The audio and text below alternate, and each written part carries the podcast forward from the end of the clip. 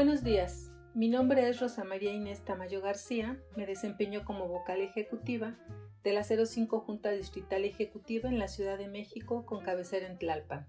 Agradezco la oportunidad de dirigirme a ustedes en el ciclo ¿Conoces cómo se hacen las elecciones?, organizados por la Junta Local Ejecutiva en la Ciudad de México. Muchas gracias.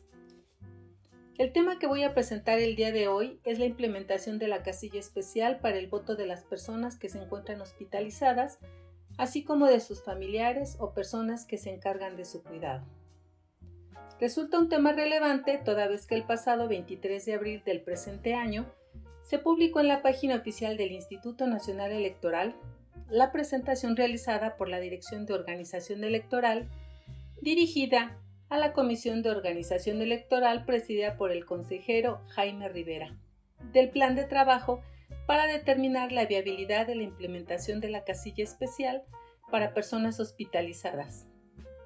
tomando como base la experiencia en la realización de la prueba piloto y dispositivo ordinario empleados en las elecciones pasadas del primero de julio de dos mil dieciocho.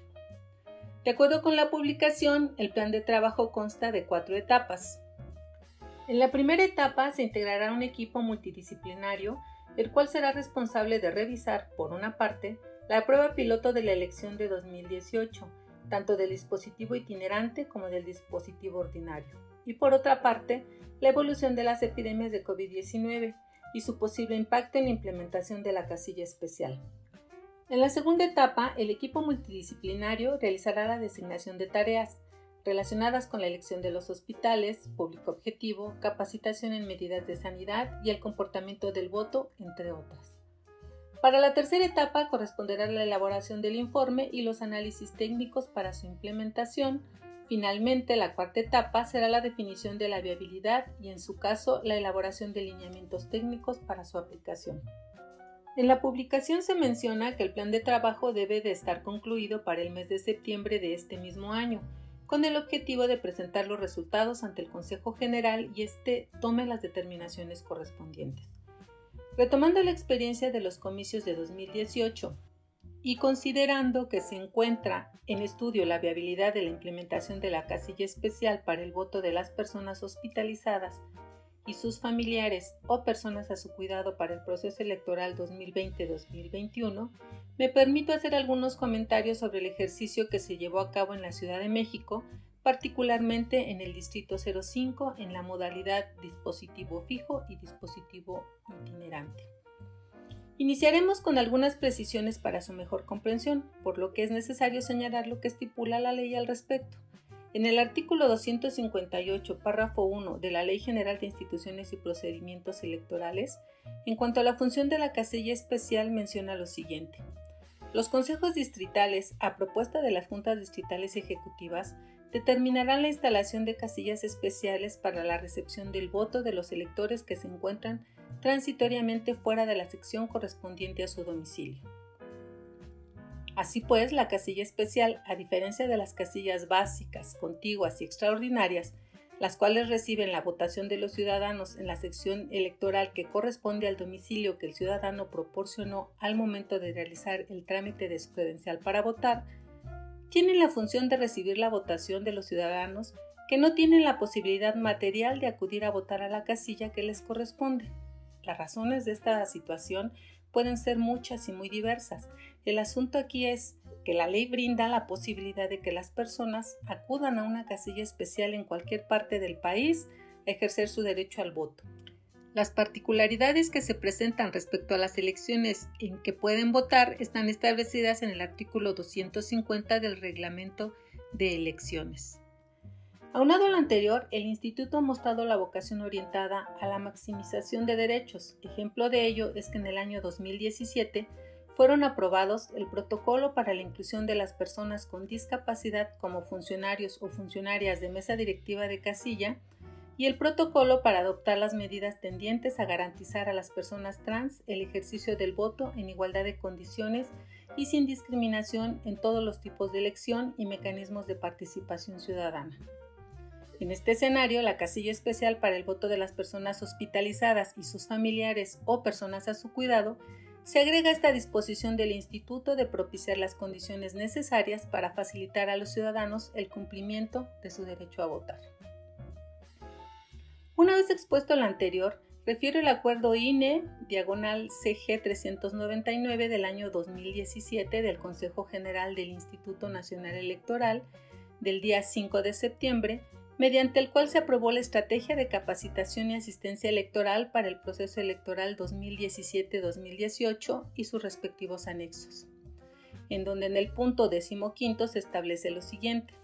Se instruye a las direcciones ejecutivas de Organización Electoral, Capacitación Electoral y Educación Cívica, Registro Federal de Electores, con el apoyo de la Dirección Ejecutiva de Administración y la Dirección Jurídica, para que realicen los estudios necesarios para la emisión del voto de las personas hospitalizadas y el personal que labora en dichos centros de salud el día de la jornada electoral, y que a más tardar seis meses antes del inicio del proceso electoral dos mil veinte a dos mil veintiuno se presenten ante el Consejo General.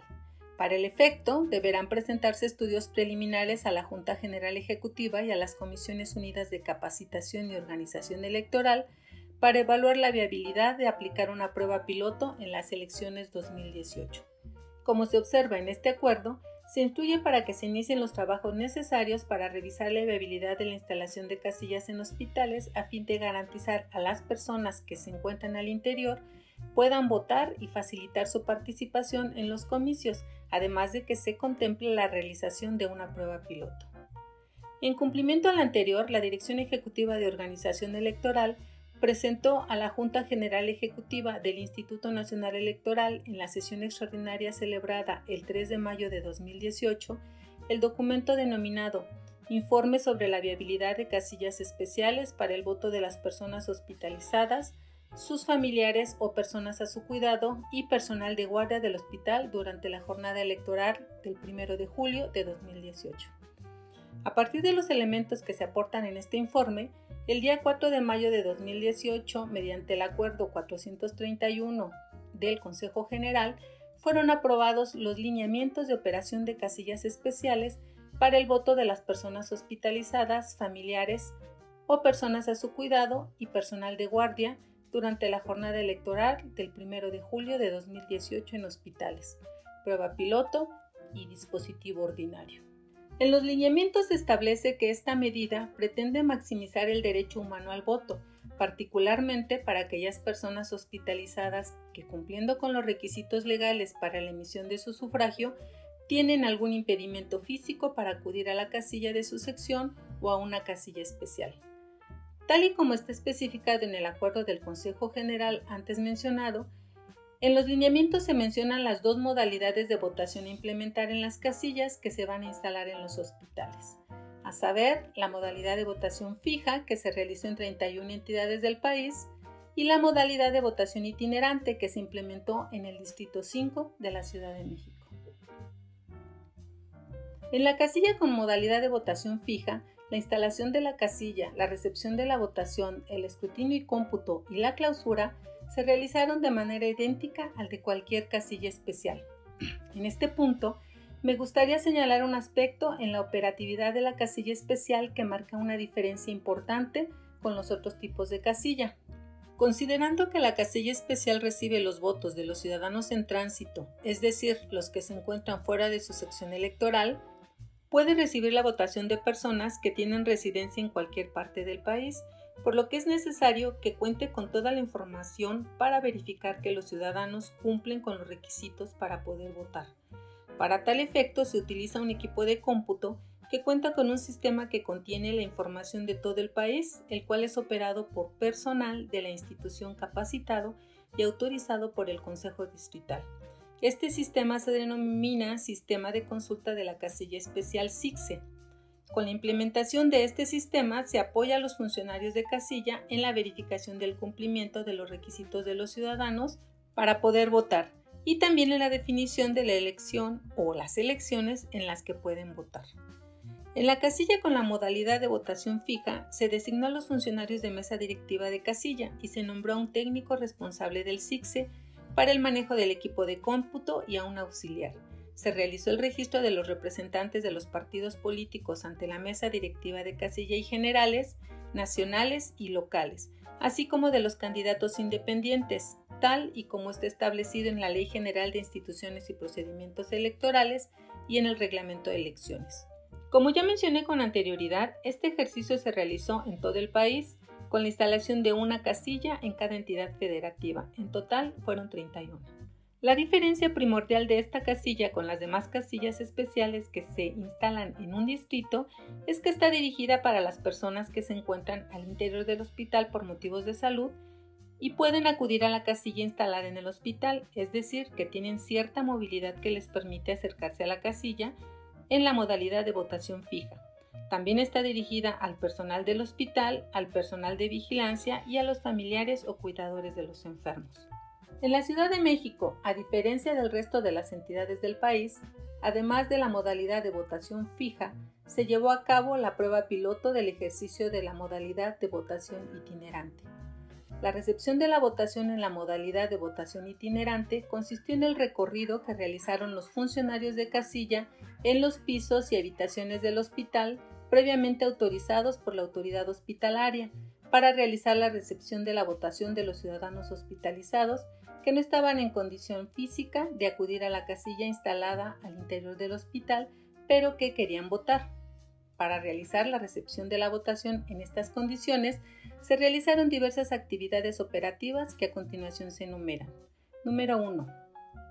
En cuanto al procedimiento para la designación de los funcionarios de mesa directiva de casilla, se realizó de la misma forma que el de todas las casillas especiales en elecciones concurrentes. La diferencia notable es que fueron nombrados dos técnicos responsables del sistema SICCE, uno para la modalidad de votación fija y el otro para la modalidad de votación itinerante. La estructura planteada en los lineamientos que se llevaron a cabo quedó de la siguiente manera. En la Ciudad de México,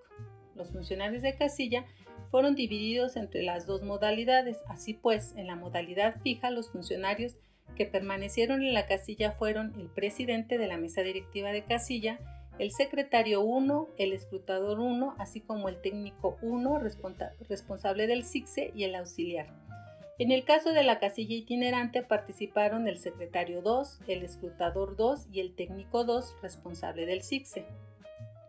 Número dos. En la modalidad itinerante, las autoridades del hospital definieron cuántas personas tenían acceso a las habitaciones para la recepción del voto y cuántas podían observar desde los pasillos el desarrollo de la votación.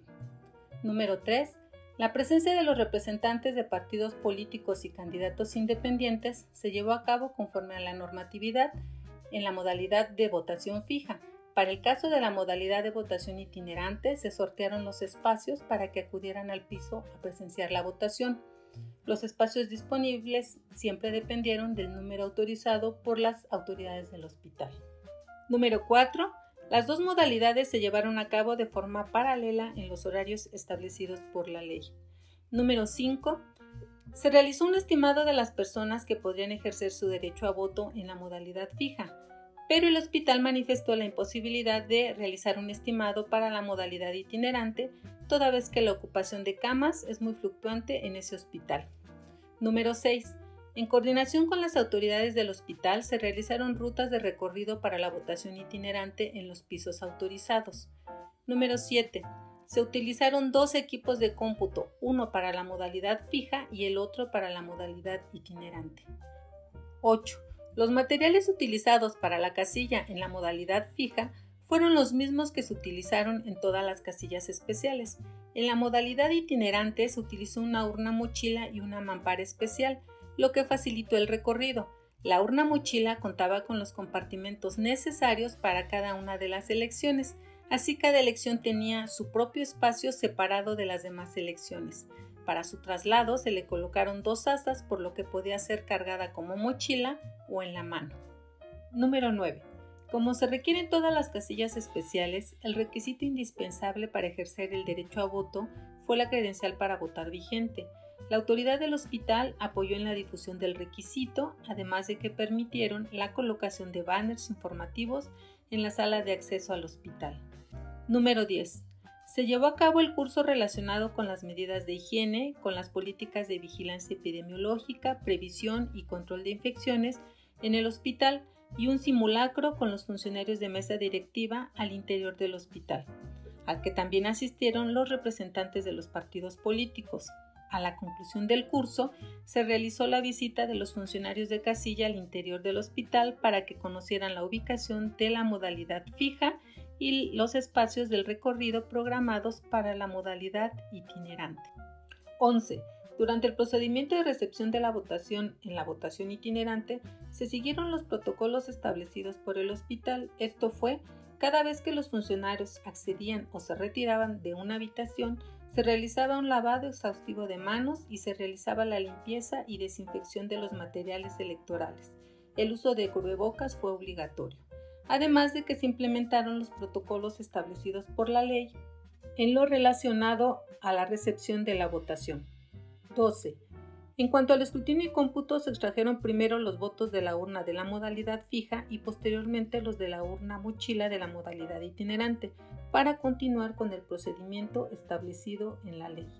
Por lo demás, la instalación de casilla, el cierre de la votación, el escrutinio y cómputo y la clausura de la casilla se llevaron a cabo al igual que en todas las casillas especiales. En términos generales, el ejercicio de la casilla especial para el voto de las personas hospitalizadas, familiares o personas a su cuidado, prueba piloto y dispositivo ordinario, fue un ejercicio enriquecedor en el que, de acuerdo a la percepción de los funcionarios de casilla y de los representantes de partido que estuvieron presentes, fue un excelente ejercicio de inclusión para los ciudadanos que no se encuentran en posibilidad de acudir a la casilla, pero que quieren votar, y por otra parte también expresaron que las dos modalidades de votación de la casilla especial en hospital, fija e itinerante, fueron bien recibidas por la población a la que fueron dirigidas. Un aspecto importante que resaltar en la realización del ejercicio de la elección dos mil diecisiete dos mil dieciocho, que favoreció la operatividad, fueron los mecanismos de comunicación que se establecieron entre la Junta Local Ejecutiva y la Dirección de Organización Electoral con las autoridades de salud, ya que facilitaron la interacción entre las autoridades del hospital y la Junta Distrital, lo que permitió llegar a los acuerdos necesarios para la instalación de la casilla. Finalmente, considero que es necesario precisar en la publicación de casillas que se realiza en la página institucional y en los encartes, un nombre adecuado para la casilla. Es primordial que la ciudadanía la identifique como exclusiva para determinada población. Asimismo, se debe generar la comunicación a fin de que se conozca su funcionamiento, la población a la que va dirigida y las limitaciones en cuanto al ejercicio del voto de los ciudadanos en tránsito de manera general, para que quede claro que se trata de un ejercicio de inclusión a los ciudadanos que no pueden acudir a la casilla que les corresponde por cuestiones de salud o de trabajo y que se encuentran al interior del hospital. Lo importante de este tema es la clara disposición por parte de la institución de brindar a los ciudadanos las condiciones necesarias para que ejerzan sus derechos político-electorales y realizar acciones de inclusión a fin de facilitar a aquellos que no tienen las condiciones materiales o físicas para ir a votar la posibilidad de hacerlo y con ello dar cumplimiento a lo que se menciona en el artículo primero de la Constitución Política de los Estados Unidos Mexicanos en el sentido de la obligación que tienen las autoridades de promover, respetar y proteger los derechos humanos, toda vez que, como está establecido en el artículo veintiuno de la Declaración Universal de los Derechos Humanos, proclamada por la Asamblea General de las Naciones Unidas el diez de diciembre de mil novecientos cuarenta y ocho en la ciudad de París, el derecho al acceso en condiciones de igualdad en las funciones públicas del país y la expresión de esta voluntad en las elecciones auténticas por medio del sufragio universal están consideradas como un derecho humano inherente a todos los seres humanos en igualdad de circunstancias.